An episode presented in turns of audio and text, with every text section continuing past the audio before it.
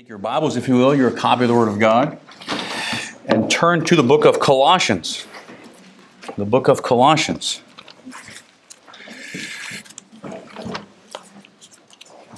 A small book right after the book of uh, Philippians. And in my Bible, it's page 1400, but I don't think that helps you anything.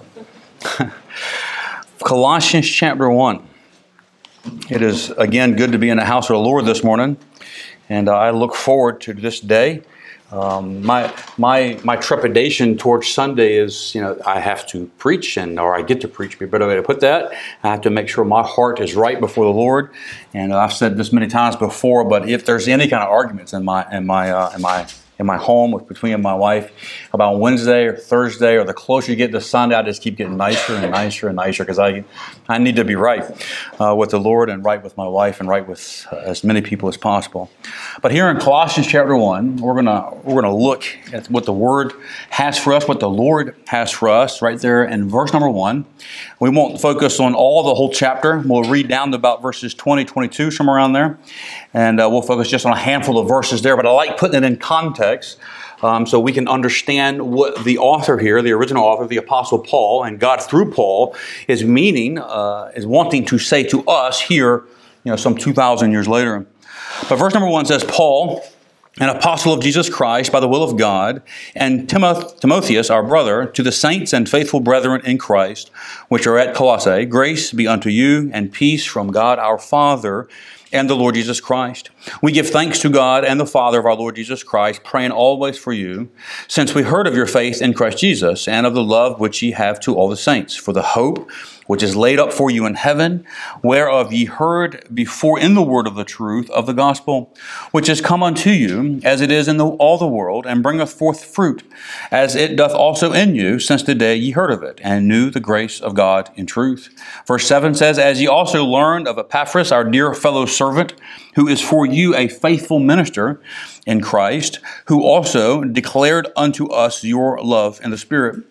For this cause, we also, since the day we heard it, do not cease to pray for you and to desire that ye might be filled with the knowledge of his will and all wisdom and spiritual understanding, that ye might walk worthy uh, of the Lord unto all pleasing, being fruitful in every good work and increasing in the knowledge of God, strengthened with all might, according to the glorious power unto all patience and long suffering with joyfulness giving thanks unto the Father, which hath made us meet to be partakers of the inheritance of the saints in light, who hath delivered us from the power of darkness, and hath translated us into the kingdom of his dear Son, in whom, speaking of Christ, we have redemption through his blood, even the forgiveness of sins, who, still speaking of Christ, is the image of the invisible God the firstborn of every creature. For by him were all things created that are in heaven, that are in earth, visible and invisible, whether they be thrones or dominions or principalities or powers. All things were created by him and for him. And he is before all things, and by him all things consist. And he is the head of the body, the church, who is the beginning the firstborn from the dead, that in all things he might have the preeminence. For it pleased the Father that in him should all fullness dwell, and having made peace through the blood of his cross, by him to reconcile all things to himself, by him I say, whether they be things in earth or things in heaven. And you that were sometimes alienated and enemies in your minds by wicked works, yet now hath he reconciled in the body of his flesh through death to present you holy and unblameable and unreprovable in his sight. Let us pray. Heavenly Father, Lord, Lord, we love you. And we thank you for your Son, Jesus Christ. Lord, we love you. Uh, we love the fact that you became a man and you went to that old wicked cross to pay for our sin debt, Lord. And Lord, and as we as we look at the text this morning, Lord, I pray, Lord, that we can just completely immerse ourselves into the worship of you, into the preaching of, uh, of your word. Lord, help us to, to forget what's on the agenda, maybe even what's on the, the agenda this afternoon or throughout the week, and maybe forget the past and all the stressors and all the things that are weighing on our minds that, that deal with the, the physical and the here and now, Lord. Help us to, to just, I don't know, maybe ignore those things for a few moments here, Lord, as we see you high and lifted up, as we focus on you and what you have for us out of your word. Lord, meet with us. Lord, meet with me and fill me with your spirit and help me to convey what you've given to me uh, for your people, for us. Lord, as we as we sit here under the preaching of your word, Lord, lead us and guide us as the great shepherd that you are. Lord, we thank you and we love you. In Jesus' name, amen. Amen. so here we are in Colossians chapter 1, and something just happened with my throat. I don't know what's going on, um, but bear with me. I, I, hope it's not a distraction. But I want to say that there's no grammatical connection, even though it's right after Philippians. There's no grammatical connection between Paul's letter to the Philippians and his letter to the Colossians. they are, of course, they are of course sourced in the same truth, God's truth. The, what is truth? The Bible is true, of course. But last week we looked at Philippians 4 in a message entitled Our Great God. Our Great God. And and I tried to put that in 30, you know, 30 minutes or so, but well, that, will take a lifetime for us to recognize how great our God truly is. But today we'll look at Colossians chapter 1 with a message entitled Our Great Savior. This whole chapter is a is just praiseworthy. It's, it's, Paul just going overboard, telling us how great Jesus Christ is. And we're going to try to get a hold of a little bit of that this morning. Now, there is much to see and learn from Colossians chapter 1 regarding our great Savior. So we won't reach it all. He is God. And to study God is, of course, inexhaustible. There's, there's no end. Uh, his ways are higher than our ways, and not just a little higher, they're infinite. But there are some truths here that I think here in Colossians chapter 1 that I think should compel every single child of God, every single one of us, to, to do a couple things, to do many things, but a couple things I'm going to mention here this morning. But maybe as we hear these things, maybe sit back and reflect on how great God is. Maybe that would, maybe it should wow us a little bit as we look at these texts here. I think that's what Paul is trying to get across as he want as, as he crescendos the, the compliments about our Savior. So it should make us sit back and reflect and say, wow. But at the other time, at the same time, rather, these wonderful truths should compel us to our feet in praise. They should drive us to our knees in worship because He indeed is our great Savior. He is Jesus Christ.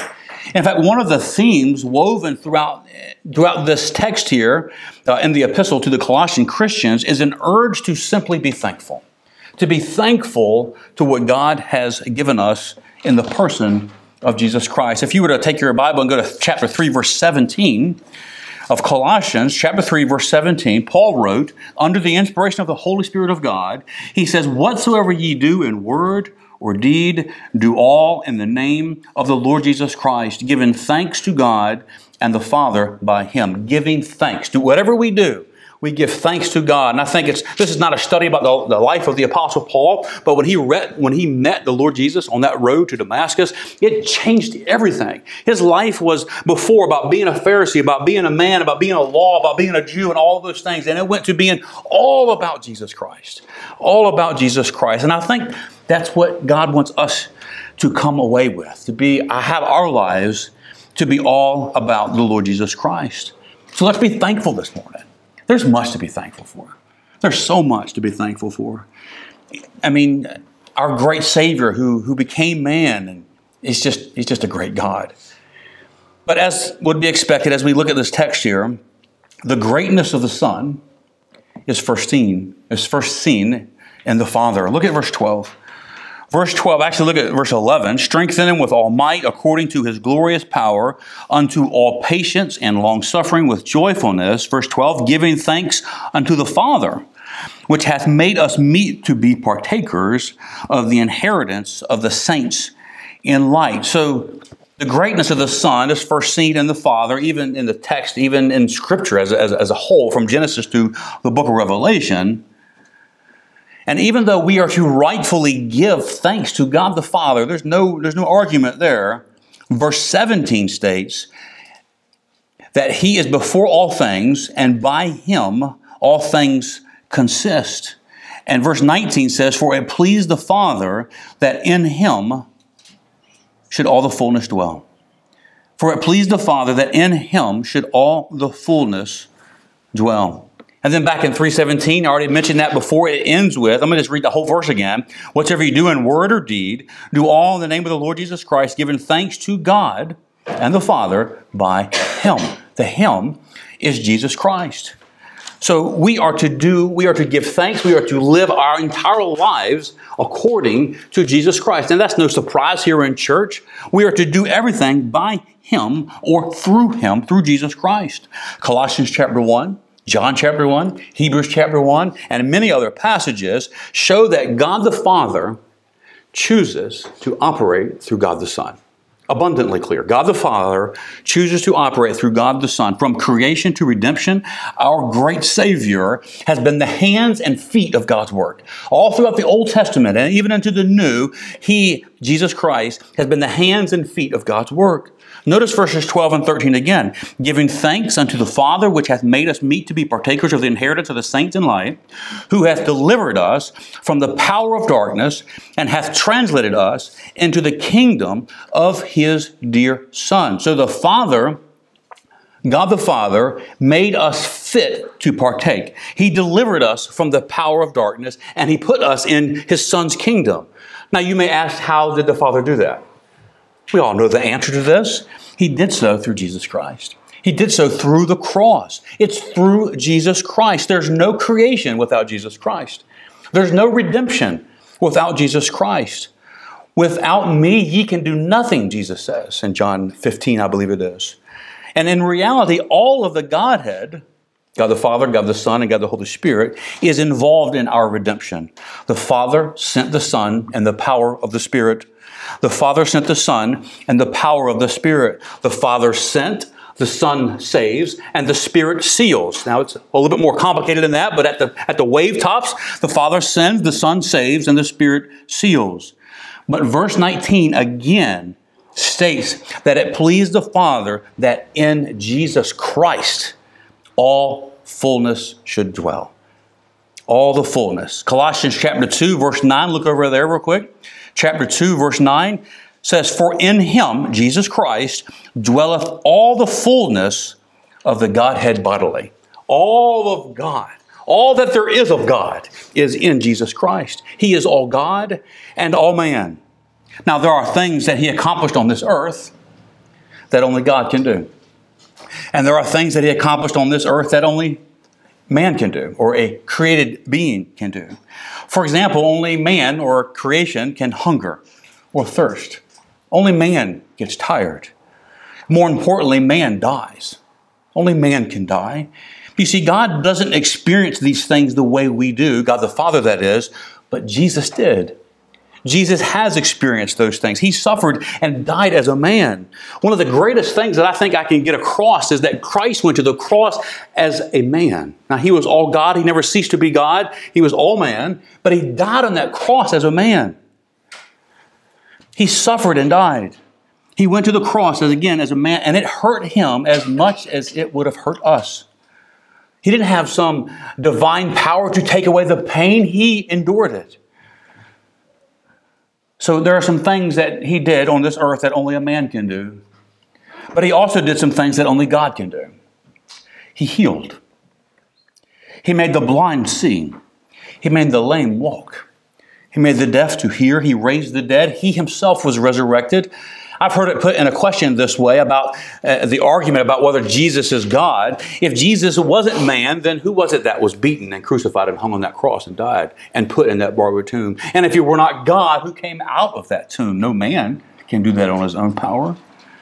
The fact of the matter is that our great Savior, Jesus Christ, is all man and all God. He's as much man as you are and as I am. Anything less, really, than him being God, all God or all man, and we would still be without hope. If he did not become all man, he only redeemed part of man, but he redeemed all of man because he is all man. And again, anything less than either of these, and we would still be without hope in our sins. But praise God, Jesus is enough. Amen. Jesus is enough. Jesus Christ is all we need for redemption. Verse 14 in Colossians chapter 1 again states that we have redemption through his blood, even the forgiveness of sins. You know, quite frankly, as I was putting this together, if any of us in this world, in this, in this, in this auditorium around the world, anywhere, if any of us depart this world into everlasting torment, it will be because we want to go. It will be our own doing because God sent the solution in Jesus Christ. And He alone is our hope. He's our great Savior. He's our great Savior. So, as we look at our great Savior this morning, I want to point out a few things from the text that show how great our Savior truly is. First, look at verse number 15 again. Verse 15, speaking of Christ, says that He is the image of the invisible God, the firstborn of every creature. I've already said that our title this morning is Our Great Savior, and our first point this morning, our first truth that we're going to look at this morning is Jesus Christ is the firstborn of every creature. That might throw you for a loop there for a moment as you see that. Wait a minute, Christ is eternal and, and He's God and all those things. Let's look at these things because this is a unique statement. And some have wrongfully concluded that Christ was created first and then He created everything else. But that's not the case at all. This very first, the very verse that we just read says that Jesus is the image of the invisible God. He is the image of the invisible God. In other words, I love this, but Christ is the visible image of the invisible God. When he walked this earth and when we see him face to face, he is the visible image of the invisible God. He manifested himself so that we can relate to him. And then verse 16 of this same passage here, this same chapter, states that by him were all things created. John chapter 1 verse 3 states that all things were made by him, Jesus Christ, and without him was not anything made that was made. Now think about that for a moment. There was without him was not anything made that was made. So if Jesus Christ created everything and he himself was created, how did he come into existence? He cannot create himself. It takes intelligence. Intelligence requires intelligence. And even in, even in molecular biology, which I am no expert by any means, but you have a cell, you got all those things, the mitochondria and all that craziness inside of there, but it takes a fully mature cell to make another cell. It's, it's part of cell theory. The same thing is true of intelligence, of, of humanity, of God. There's none of us getting here. That's not good English. But we don't arrive here without God. All things were made by Him, and without Him was not anything made that was made. So to be the first created, He must create Himself. And that's just absurd. That, that cannot happen. Furthermore, Hebrews chapter 13, verse 8 states that Jesus is the same yesterday, today, and forever. He is not created, He is the eternal creator. And with authority, if you remember there in John 8 58, he told the Pharisees, Verily, verily, I say unto you, before Abraham was, I am. He is eternal. That I am statement equated him with God at the burning bush. That is God, eternal. So his status as the firstborn of every creature must mean something different than he is a first cre- a created being.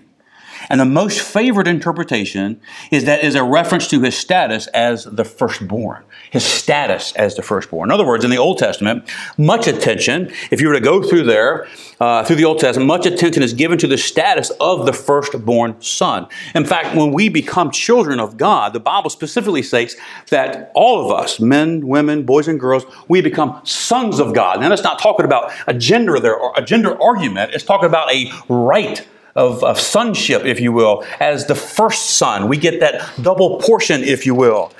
But in Deuteronomy 21 17, the Bible states that the father must honor the firstborn by giving him a double portion of all that he hath, for he is the beginning of his strength. The right of the firstborn is his. And this is the status within, within some parameters of our great Savior. He has the right to all creation. He's the, he has the right of the firstborn. All things, again, uh, look at the end of verse 16. All things were created by him and for him. Now, I know we're doing some teaching here this morning, but I want to remind us that we are created by him and for him. By him and for him. Like a man, Shannon is having his house built here. He's those construction workers out there, they're spending some money and all that stuff, but it's all going to come right back over here, right? And they're going to pay for that. So they're having a house built, they're going to move into it. Because they're building it, it belongs to them. They have a right to do with that building however they please. A man who builds a house has a right to live in his house. He built it for him and his family. So for us to not live for or according to Jesus Christ who created us is not to live for him who created us. It's like the house saying, don't come in. I know it's ridiculous, but y'all get what I'm saying. When we do so, when we live contrary to God, we live contrary to our purpose, to our created purpose. In fact, we will never live out our full purpose until we live according to the purpose for which we are created in Christ Jesus. The right of the firstborn belongs to Him. We belong to Him. Even more so as a Christian, we belong to Him. But I want to point out a few occasions uh, that in the Old Testament, there are a few occasions where that right of the firstborn is taken from the literal firstborn and giving to someone else. We think of Reuben, you know, the, of the oldest of the 12 tribes. We think of Esau, he's probably the most popular one. His status was taken and given to Jacob. Well, the same can be seen a little bit uh, in that of the first and second Adam. The first Adam forsook his inheritance through sin, who represents us, by the way, and the second Adam fulfilled the status of the firstborn. But there is another sense, before we move on, in which Christ is the firstborn of every creature. And I think it reflects upon his humanity as much as it does his divinity. In our understanding of time, we are, we are inside of time. We can't really fathom infinity, although we, we try. We kind of have some small understanding of it. But there was a time before the incarnation, right? According to our timeline. I mean, God is outside of time, y'all understand that. But there was a time before the incarnation, a time before Christ was born of a woman, a time when he walked this earth, and a time after he walked upon this earth. So, in the truest sense, I want to point out that as a man, when Jesus Christ stepped into time, he fulfilled what God intended man to be. He was the perfect man. He was God's, uh, what God intended man to be. He represented man as God created man to be. I'll just pause and wait for that to go by. That was quick. Uh, and if creation, if we look back and study creation 1, 2, and 3, and Exodus chapter 20, and, and, and, the, and the Psalms and stuff, if creation is any indication of God's intent, the plan was for every man to be born sinless and into a sinless creation and to remain sinless, right? That just makes sense. Jesus, however, is the only man born sinless. Now, of course, right? And in this regard, he's the firstborn. The first Adam was created, not born. He was created sinless. The second Adam, Jesus Christ, was born sinless. The first Adam fell from grace. The second Adam is full of grace and truth. Jesus is indeed God in the flesh. He is the firstborn of every creature. But to say first usually implies a second, does it not? If I tell you I'm in first place, if there's no second, then can I really call, can I really call that first place? Hmm, uh, maybe I should do that now. I should go run around the block and tell everybody that I'm the first to do that, but I didn't compete with anybody. But honestly, when, when someone says first, it usually implies a second, and we're, we're going to see how that unfolds here. Because our great Savior is not only the firstborn of every creature, He is also, look at verse 18, and He is the head of the body, the church, who is the beginning, the firstborn from the dead. Not only the firstborn of every creature, but the firstborn from the dead. And this is truly how we can be seconds, if you will. Truly how we can be a part of God's plan. Again, first implies a second, and we're going to get to that here in a moment. But this verse we can't overlook the fact that it points out the resurrection. It requires a resurrection. You cannot be the firstborn from the dead without a resurrection. So there was a time when Jesus was alive and then dead and then resurrected. Paul here is speaking of the cross. And I have to be honest with you. As I go through the ups and downs of trials uh, in my life, the cross is what keeps me on track. The cross should keep all of us on track. Now, I love the entire Word of God. Y'all, y'all heard me preach through this. For those who've been around me for a number of years, I love the book of Genesis. I love how all that unfolds. I love the entire Word of God. From cover to cover, you can find strength in this book. I love the historical narratives, the study of creation, the lives of Abraham, David, Daniel, and even more. All the Psalms and the principles found in Proverbs. There's so much in this book that is exciting from Noah's flood to the funeral, for Lazarus' funeral. So many things to, to get thrilled about. It's all thrilling, but nothing compares to the cross. The cross, Jesus Christ, is the greatest miracle we've ever seen or ever read about or ever will be. Jesus Christ and Him crucified. Nothing compares to the cross. Nothing compares to the fact that God became man to reconcile man. You know, John 3:16 should never get boring to us. It should still bring us to our knees. It should shake us at our core. For God so loved the world that he gave his only begotten son, that whosoever believeth in him should not perish, but have everlasting life.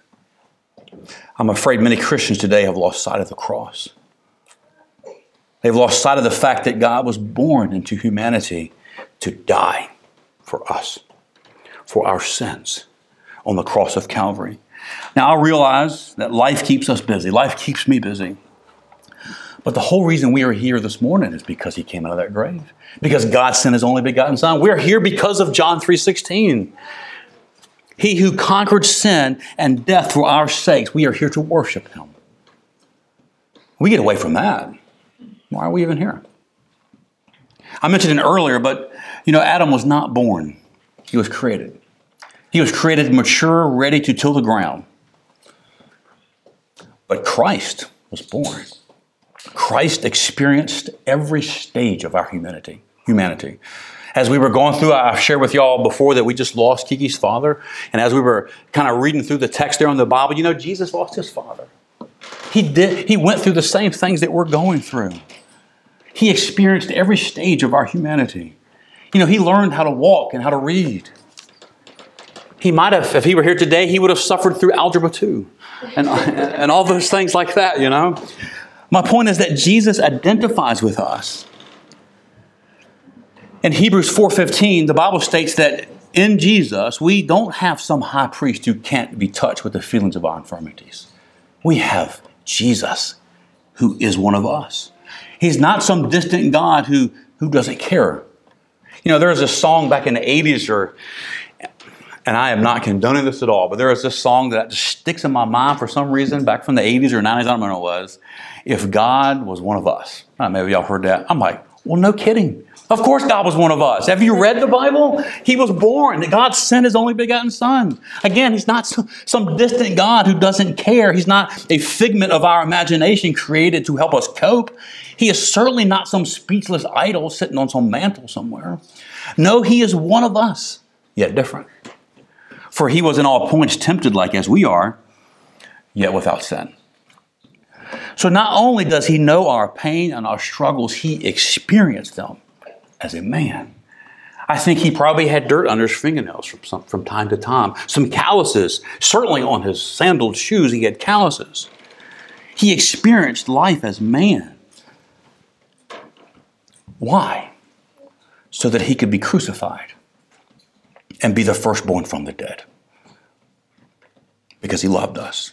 His life was like no other.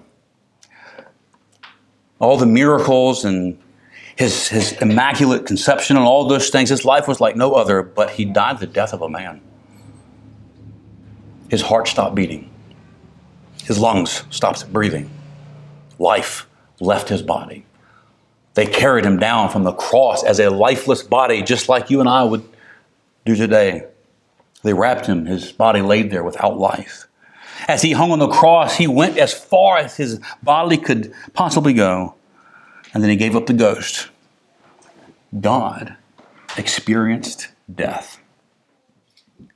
If that doesn't revolutionize everything in our life, why do we even read this? It should change everything about us.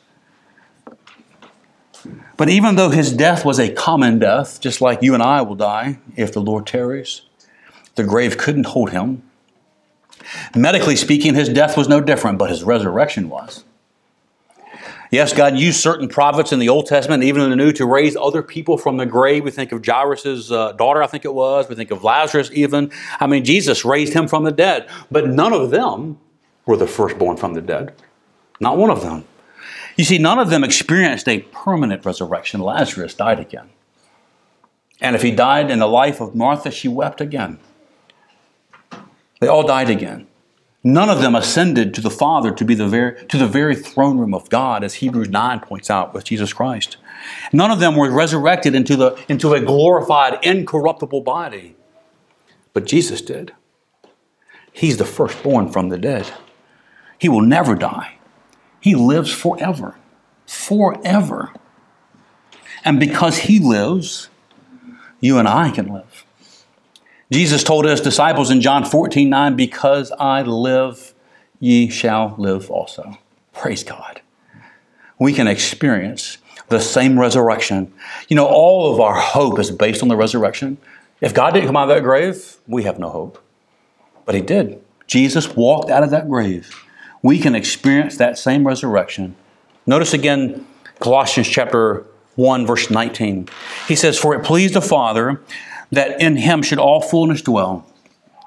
And having made peace through the blood of his cross, by him to reconcile all things unto himself. By him, I say, whether they be things in earth or things in heaven.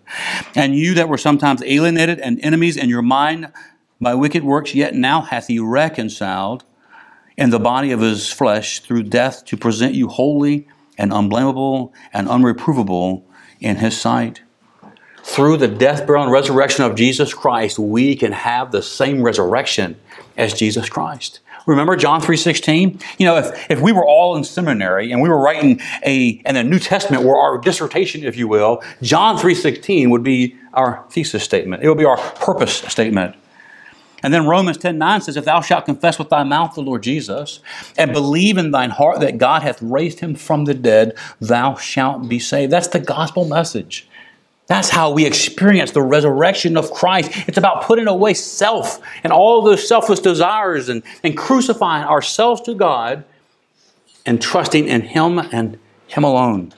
You know, Acts chapter 2 record, records how the future church members, the future members of the first church there in Jerusalem, how they responded when Peter preached the gospel. The Bible says in verse 37 when they heard this, they were pricked in their heart and said unto Peter and to the rest of the apostles, Men and brethren, what shall we do? When they, were, when they were confronted with the idea that Christ was crucified, that God sent his only begotten Son, and he died for our sins, personally, they're like, What can we do? And Peter's response is, Repent and be baptized, every one of you, in the name of Jesus Christ for the remission of sins, and ye shall receive the gift of the Holy Ghost.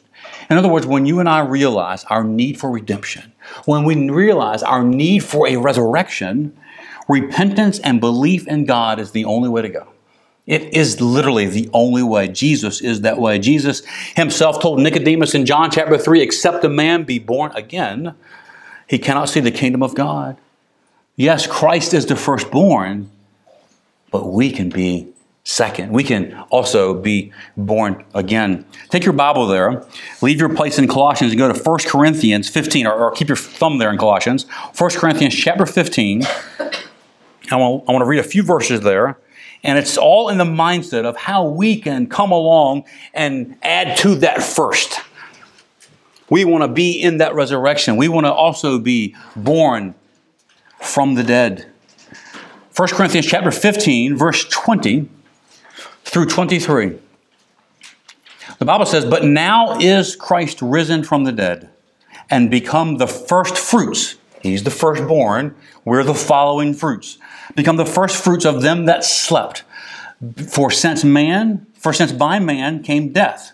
That's Adam. By man came also the resurrection of the dead, the Lord Jesus Christ. For as in Adam all die, even so in Christ shall all be made alive but every man in his own order. Christ the firstfruits, the firstborn. After that, they that are Christ at his coming. You see, Jesus Christ has paved the way to eternal life through the cross, through the death, burial, and resurrection. And verse 18 back in Colossians states that he is the beginning. Look at that again. In chapter 1, verse 18, and he is the head of the body, the church, who is the beginning. If there's a beginning, there's something that follows. The question is for us is will we or have we followed? Have we crucified ourselves to the world, so to speak, and trusted in Christ and Christ alone for eternal life? A first implies a second. and so forth, and on and on and on. Will you follow? Will you follow? And lastly, lastly this morning, and kind of quickly, look at verse 18 again. He is the head of the body of the church, who is the beginning, the firstborn from the dead, that in all things he might have the preeminence. In the text, we see that Jesus is clearly the firstborn of every creature, the firstborn from the dead, both implying a second. But in the last phrase of this verse, he's preeminent. He's the first and the last. He's his own person. That in all things, he might have the preeminence. That preeminence means he's the first and the last. He's on his own list. He's his own category, if you will. There's none like him. He's the first and the last. Jesus said in Revelation chapter 1, verse 17 and 18, Fear not, I am the first and the last. I am he that liveth and was dead. And behold, I am alive forevermore, and I have the keys of hell and of death. And back in verse 18, it says that he is the firstborn from the dead that in all things he might have the preeminence. Again, it's not Jesus first and then the pastor and then the deacons. It's not anybody else. It's Christ alone. He is the head of the church. It's not Jesus plus the church. It's not Jesus plus good works. It's not Jesus plus Buddha or any other kind of idol out there, keeping the law or any of those things. It's Jesus and Jesus alone. He must have the preeminence in our life, in salvation, in our sanctification, all of those things. He is the firstborn, nobody else. Our salvation is only in Him. He alone is the conqueror of death. He alone can pay for sin, can atone for sin. He must be preeminent. Again, we're, we're not here to pray to Jesus and then somebody else. Any kind of saints that we believe gone before us, they are dead. Only Jesus Christ is the firstborn. Where our prayers are to Him and Him alone. Our preeminence, or He must be our preeminence in even our prayers. And our new life in Christ should not be just a Sunday morning fling. This is not a thing where we come and just hang out with Jesus on Sunday. It must revolutionize our entire life. Notice the Bible again, that verse in verse 18, that in some things he might have the preeminence. That on Sunday morning he might have the preeminence. That in my prayers he might have the preeminence. No, in all things, in all things he might have the preeminence in church, in school, at work, in our marriages, in our families, in our friendships, and on and on and on. He must have the preeminence. We are created by Him and for Him. We are redeemed by Him. We are reconciled by Him. We belong to Him. We belong to Him. The right of the firstborn is His. We have a great Savior. His preeminence, again, should change our lives. We can live because He lives. And in this and more, we have much to be thankful for. So, this, this day, maybe even every day, spend some time reflecting on how great our Savior is. Spend some time and show our adoration for Him, our love for Him through worship, through prayer, and thankfulness. And whatsoever you do, and whatsoever ye do in word or deed, do all in the name of the Lord Jesus Christ, giving thanks to God and the Father by him. Let us pray.